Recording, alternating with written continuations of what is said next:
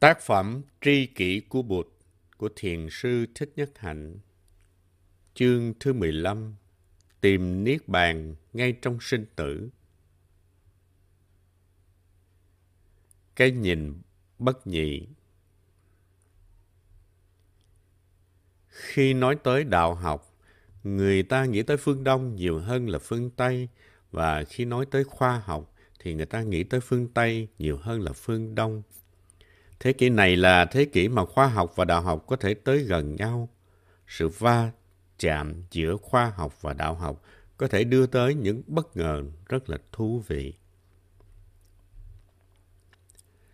Tư tưởng Tây phương trong mấy ngàn năm qua chú trọng nhiều về đời sống xã hội thực tế hàng ngày như dân chủ, tự do, vân vân, nên nghiêng về khoa học phân tích, tìm hiểu và chinh phục thiên nhiên, áp dụng khoa học vào đời sống hàng ngày để có được nhiều tiện nghi hơn. Tây phương chú trọng nhiều về xã hội học, kỹ thuật, nhân chủng học. Đông phương chú trọng nhiều về đạo học, về tâm linh. Chúng ta có những nền đạo học như Ấn Độ giáo, Phật giáo, Khổng giáo, Lão giáo, vân vân. Chính Thiên Chúa giáo cũng đến từ phương Đông, chứ không phải là sản phẩm của Tây phương. Thiên Chúa giáo là sản phẩm của Trung Đông. Mỗi khi phương Tây gặp khó khăn, khổ đau, thì hay nhìn về phương Đông để tìm sự an ủi nơi chất liệu tâm linh và thường nhập cản chất liệu tâm linh từ phương Đông. Cơ đốc giáo là một trong những chất liệu tâm linh mà phương Tây đã nhập cản từ Trung Đông để làm chỗ nương tựa tinh thần và làm lắng dịu những khổ đau. Nhưng vì khuynh hướng suy tư, phân tích, chia sẻ, gọi là cái nhìn lưỡng nguyên mà Tây Phương đã làm biến chất cơ đốc giáo. Chúng ta thấy rõ ràng có sự ngăn cách giữa tạo hóa và tạo vật. Đông Phương nghĩ rằng nếu nhìn vào tạo vật, ta có thể thấy được tạo hóa, cũng như nhìn vào con, ta thấy được cha. Trong tư duy Tây Phương, chất liệu hiền thánh không dính líu gì với chất liệu phàm phu. Thánh thần chỉ có thể là thánh thần, phàm phu tục tử chỉ có thể là phàm phu tục tử. Con người chỉ là những kẻ tội lỗi, không thể tự cứu mình được, phải có một đấng hiền thánh mới có thể cứu được con người. Giữa thánh và phàm có sự ngăn cách cho nên rất khó có sự cảm thông hay sự liên hệ với nhau. Ta rất khó tiếp cận được với Chúa, với Thượng Đế vì ta là người phạm tục, là người tội lỗi. Với tư tưởng này, ta sinh ra mặc cảm, ta cầu xin sự cứu độ và lòng thương từ bậc thánh hiền. Trong khi đó thì cách suy nghĩ đông phương rất khác. Trong khi chắp tay xá bụt, thì người Phật tử nói, năng lễ sở lễ tánh không tịch trong người này có người kia và trong người kia có người này. Bạch Đức Thế Tôn, con đang đảnh lễ Ngài, nhưng con thấy Ngài là trống rỗng và con cũng trống rỗng. Con được làm bằng những chất liệu không phải là con và Ngài được làm bằng những chất liệu không phải là Ngài. Vì vậy, con thấy rõ là con có trong Ngài và trong Ngài có trong con.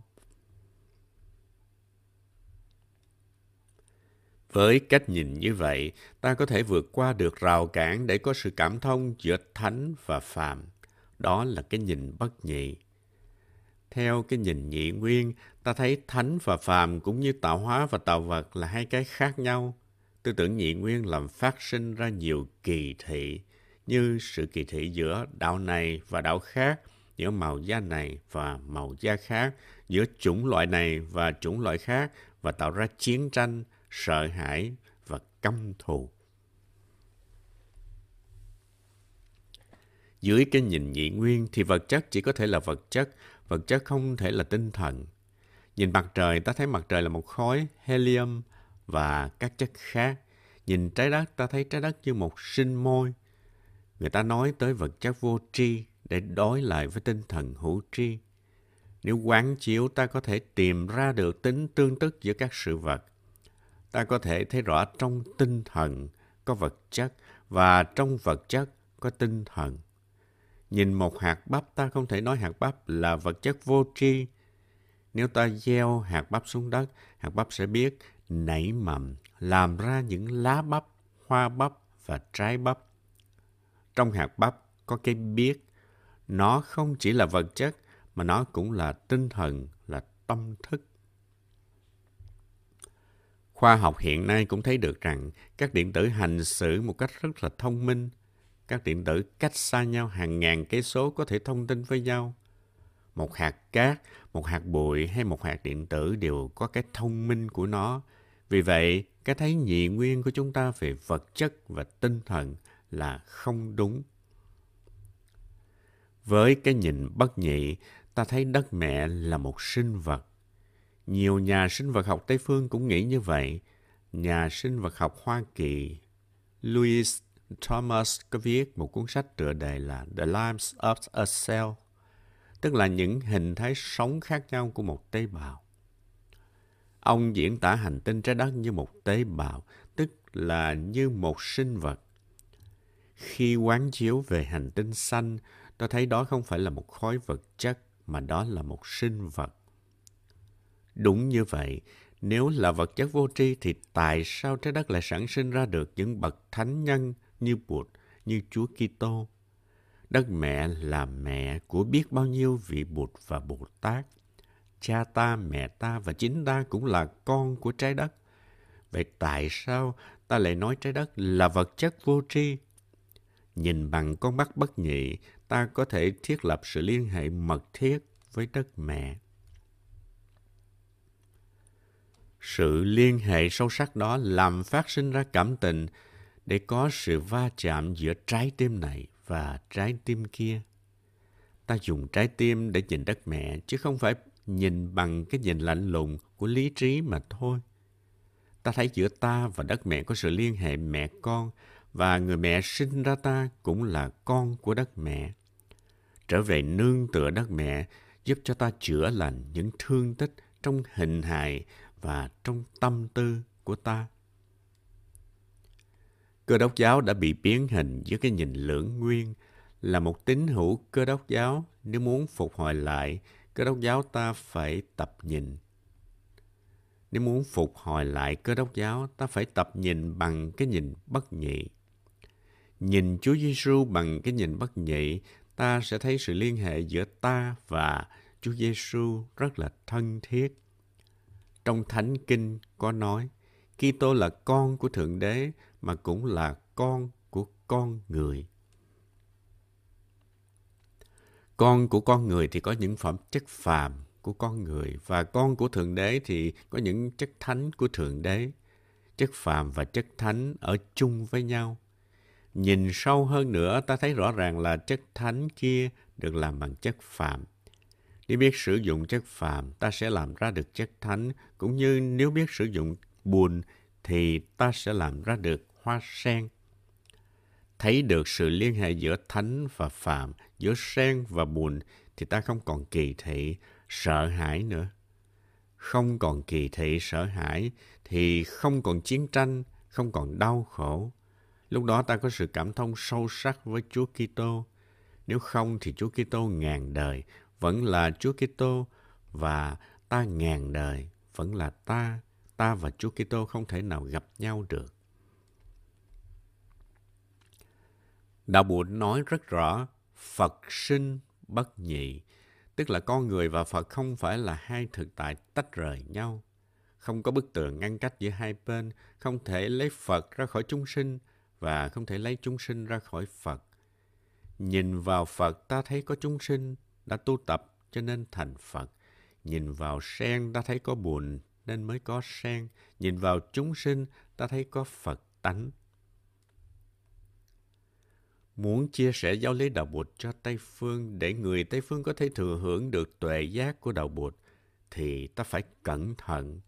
Nếu không Tây Phương lại lưỡng nguyên hóa đạo Bụt, làm biến chất đạo Bụt như đã làm biến chất đạo Thiên Chúa khuynh hướng tư duy của Tây phương là luôn luôn tách rời ra. Hiện tượng này đã từng xảy ra, nhưng hiện nay người ta đang có phong trào đưa chánh niệm vào các lĩnh vực y tế, kinh tế, giáo dục và thương mại vậy.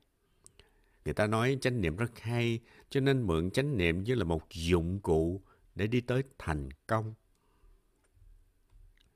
Ví dụ như tôi là một nhà doanh thương muốn làm ra nhiều tiền, muốn có một doanh nghiệp thật lớn. Đây là tôi và đây là đối tượng của tôi và tôi muốn học chánh niệm để thành công dễ dàng trong doanh nghiệp. Có nghĩa là tôi mãi mãi là tôi và mục đích của tôi mãi mãi là mục đích của tôi. Tôi chỉ cần anh đến để giúp cho tôi được thành công thôi. Tây Phương đang suy nghĩ như vậy đó. Trong lĩnh vực y khoa, tôi muốn chữa trị những tâm bệnh hay thân bệnh. Tôi muốn tôi vẫn là tôi và công việc chữa trị vẫn là công việc chữa trị. Tôi cần chánh niệm để có thể thành công. Đó là cái thấy lưỡng nguyên. Nhưng khi thực tập chánh niệm thì chánh niệm sẽ thay đổi cái tôi và cái mục đích của tôi. Khi thực tập chánh niệm rồi thì tôi không cần đi tới mục đích của tôi, tôi không cần thành công mà tôi vẫn có được hạnh phúc. Các vị giáo thọ đang có ý muốn đem Phật Pháp chia sẻ cho Tây Phương để người Tây Phương bớt khổ thì phải rất cẩn thận. Nếu không thì với cách suy nghĩ nhị nguyên, Tây Phương sẽ làm biến chất đạo bụt, biến đạo bụt trở thành kỹ thuật mà không còn là tuệ giác nữa. Ở Đông Phương, rất nhiều người cũng đang nhìn với cái nhìn nhị nguyên. Hiện nay Thiên Chúa Giáo thực tập ở Đại Hàn, Việt Nam, Ấn Độ cũng là Thiên Chúa Giáo nhị nguyên. Trong tinh thần đạo học Đông Phương thì Thiên Chúa và con người tương tức, chất phàm và chất thánh có thể liên hệ với nhau. Không có chất phàm thì không có chất thánh.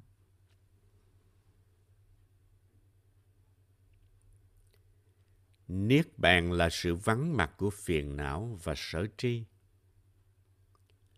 Nhiều học giả Tây Phương đã nghiên cứu đạo Bụt gần 100 năm nay, nhưng vì lệ thói suy tư lưỡng nguyên còn quá mạnh, cho nên dù rất giỏi tiếng Phạn, tiếng Pali, chữ Hán và tiếng Tây Tạng, và dù đã dịch, đã xem rất nhiều kinh điển, nhưng cái thấy của họ vẫn chưa đạt. Hơn nữa một phần là vì có những Phật tử chưa vượt thoát được tư duy lưỡng nguyên, cho nên đã ghi chép truyền tụng lại đạo Bụt không được trung thực lắm. Ví dụ như giáo lý 12 nhân duyên không phải là giáo lý liễu nghĩa mà chỉ để cắt nghĩa về luân hồi. Vì vậy, những học giả đó cho rằng Niết Bàn là hư vô, là sự hoại diệt, là cái chết vĩnh viễn và mục đích của Phật tử là đi tới cái chết vĩnh viễn. Rất nhiều nhà khảo cứu Tây Phương đã nói như vậy. Một truyền thống với mục đích duy nhất là đi tìm cái chết vĩnh cửu mà có hàng trăm triệu người đi theo. Đó là một chuyện rất lạ. Đó. Những người theo truyền thống đạo Bụt đó rất yêu sự sống, vậy mà người ta lại cho rằng họ muốn đi tìm cái chết vĩnh cửu. Nghĩ như thế là hiểu sai đạo Bụt, là nhìn bằng cái nhìn nhị nguyên. Trong kinh có câu, Niết bàn sinh tử thị không hoa. Không hoa là những hoa đốm ta thấy trong hư không. Nếu có ai tới đắm vào mắt ta thì tự nhiên ta thấy trong không gian có nhiều hoa, nhưng hoa đó không có thật. Niết bàn và sinh tử không phải là hai cái riêng biệt. Niết bàn nằm trong sinh tử và sinh tử nằm trong niết bàn. Niết bàn là cái không sinh không diệt, là hạnh phúc, là sự bình an. Phải tìm niết bàn ngay trong sinh tử. Nirvana nằm ngay trong samsara. Ta tìm chất thánh ngay trong chất phàm. Nếu biết cách, ta có thể biến chất phàm thành chất thánh. Trong kinh, Bụt dạy, tuy đại dương mênh mông, nhưng nước trong bốn biển chỉ có một vị, đó là vị mặn. Giáo lý và sự thực tập của tôi chỉ có một vị, đó là vị giải thoát. Giải thoát là tự do. Mục đích của đạo Bụt là đi tìm tự do. Nếu không có công năng đem lại tự do thì đó không phải là đạo Bụt. Tự do ở đây là tự do đối với những phiền não như đam mê, hờn giận, ganh tị, sợ hãi, tuyệt vọng, si mê, vân vân. Và tự do với những sở tri, tức là những tri giác sai lầm như cái nhìn lưỡng nguyên, chất phàm và chất thánh là hai cái không dính líu gì nhau. Bị phiền não trói buộc gọi là phiền não chướng, bị những cái thấy sai lạc trói buộc thì gọi là sở tri chướng. Cởi bỏ được những sợi dây trói buộc là ta có tự do. Tự do đó gọi là Niết Bàn. Trong kinh có nhiều đoạn Bụt nói rất rõ Niết Bàn là gì? Niết Bàn là sự vắng mặt của phiền não và sở tri. Buông bỏ được một ít phiền não, một ít sở tri thì ta có được một ít Niết Bàn và Niết Bàn có thể có được ngay trong giây phút hiện tại. Ta phải biết buông bỏ để có tự do. Ví dụ có một người đang giận, mặt đỏ rần rần như trong địa ngục, nhưng nếu người đó thấy được sự thật và phát khởi được tâm từ bi thì cơn nóng sốt đó liền biến mất. Người đó cảm thấy mát mẻ, an lạc và thảnh thơi. Trạng thái không còn nhiệt não gọi là niết bàn. Buông bỏ được hận thù là có niết bàn. Nếu buông bỏ luôn được nghi ngờ thì ta sẽ có niết bàn nhiều hơn. Niết bàn không phải là chuyện mơ tưởng xa xôi. Nhưng các nhà khảo cứu Tây Phương thường nghĩ rằng chỉ khi nào người ta chết rồi thì mới có niết bàn. Một hôm có người tới hỏi Bụt, Bạch Đức Thế Tôn, Ngài nói có niết bàn trong giây phút hiện tại, vậy thế nào là hiện pháp niết bàn? Đức Thế Tôn nói, hiện pháp niết bàn, niết bàn trong hiện tại là sự vắng mặt của phiền não và sở tri chướng. Hiện pháp niết bàn Hiện pháp là có thể thấy được ngay bây giờ. Chúng ta thực tập để buông bỏ phiền não và sở tri chướng. Phiền não và sở tri chướng dính líu với nhau. Vì có những tri giác sai lầm cho nên ta có nhiều phiền não. Bao nhiêu lo sợ, khổ đau, mặc cảm phát khởi ra bởi vì ta tin có một cái ta, có một linh hồn bất tử. Bởi ta tin có một cái ta riêng biệt cho nên ta so sánh mình với người khác và sinh ra mặc cảm là mình thua người kia hay mình hơn người kia hoặc mình bằng người kia. Nếu không tin vào cái ngã thì ta sẽ không có ba cái mặc cảm đó. Cái thấy về vô ngã đem tới cho ta sự tự do rất lớn. Buông bỏ được một sở trí chướng thì có được một ít niết bàn. Buông bỏ càng nhiều thì có niết bàn hay có tự do càng lớn. Niết bàn không phải là cái mà ta đi tìm trong tương lai, nhất là sau khi chết. Vì Đức Thế Tôn có dạy về hiện pháp Niết bàn. Niết bàn có thể có được ngay trong giây phút hiện tại. Trong kinh Rong chơi trời phương ngoại có câu Chim chóc ưa trở về với không gian thanh thang, hưu nai ưa trở về nơi đồng quê, còn người khôn ngoan thì ưa trở về Niết bàn. Người khôn ngoan thích sống an lạc, không ưa bon chen nơi thế giới của sinh diệt, phiền não. Diệt được hết phiền não và sở tri thì gọi là cứu cánh niết bàn hay vô chư y niết bàn, tức là niết bàn tuyệt đối. Nếu còn tàn dư của phiền não và sở tri thì gọi là hữu dư y niết bàn.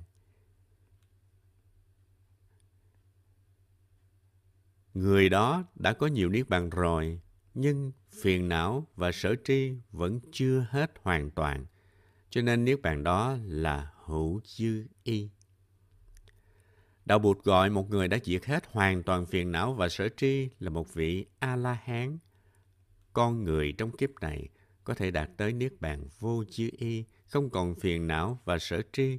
Đó là bậc giác ngộ lớn, một vị thánh nhân nếu chưa diệt được hết những lậu, những tùy miên, thì tuy ta cũng đạt được Niết Bàn nhưng gọi đó là Niết Bàn hữu chữ y. Có những Phật tử hiểu sai rằng ta chỉ đạt được Niết Bàn vô dư y khi không còn năm uẩn nữa, tức là sau khi chết. Như y là Upadi. Người ta cho Upadi là Skanda, tức là năm uẩn. Năm uẩn không có tội gì cả, chỉ khi nào ta chấp vào năm uẩn thì ta mới bị vướng mắc, gọi là năm thủ uẩn. Điều này khiến cho người Tây Phương hiểu lầm Niết Bàn là một cái giai đoạn hạnh phúc trong vài ba chục năm và sau đó là cái chết vĩnh cửu. Dư y không phải là uẩn mà là thủ uẩn. Trong kinh rải rác có đoạn nói rất rõ, ngay trong kiếp này có nhiều người đạt tới niết bàn vô dư y. Như vậy chứng tỏ rằng dư y là thủ uẩn. Ta còn năm uẩn nhưng ta vẫn có thể có niết bàn tuyệt đối. Bụt có năm uẩn nhưng Bụt không bị kẹt vào năm uẩn cho nên Ngài đã chứng được niết bàn vô chư y. Ngay trong kinh Pháp Cứu, Phẩm, Phạm Chí có đến ba bài kệ nói về vấn đề này. Một vị A-la-hán có thể đạt tới Niết Bàn không còn rơi rớt lại. Người ta kể một ví dụ. Một bọn cướp tới một thành phố nọ cướp của, giết người và đốt phá nhà cửa. Người ta đã tiêu diệt được bọn cướp, nhưng có một số trốn thoát được và có thể chúng sẽ trở về. Đó là hình ảnh của hữu chứ y. Tuy là bọn cướp đã bị tiêu diệt, nhưng một phần tàn dư của chúng vẫn còn nắp đâu đó và sự an ninh không được tuyệt đối. Khi nào bắt được hết tất cả những tên cướp còn lại mới được gọi là vô chứ y. Nhưng có người cho Upadi là Skanda vì họ nghĩ rằng chỉ có an ninh tuyệt đối khi thành phố bị tiêu diệt hoàn toàn. Truyền thống đạo Bụt chúng ta có những thầy rất thông minh như là thầy Vasubandhu, thầy Asanga, thầy Nagarjuna, nhưng cũng có những người không thông minh cho nên đã truyền đạt sai lầm những lời Bụt dạy. Khi học, nếu ta không theo những nguyên tắc nghiên cứu, ta cũng sẽ hiểu lầm lời Bụt dạy và các học giả Tây Phương do đó cũng đã hiểu lầm rất nhiều.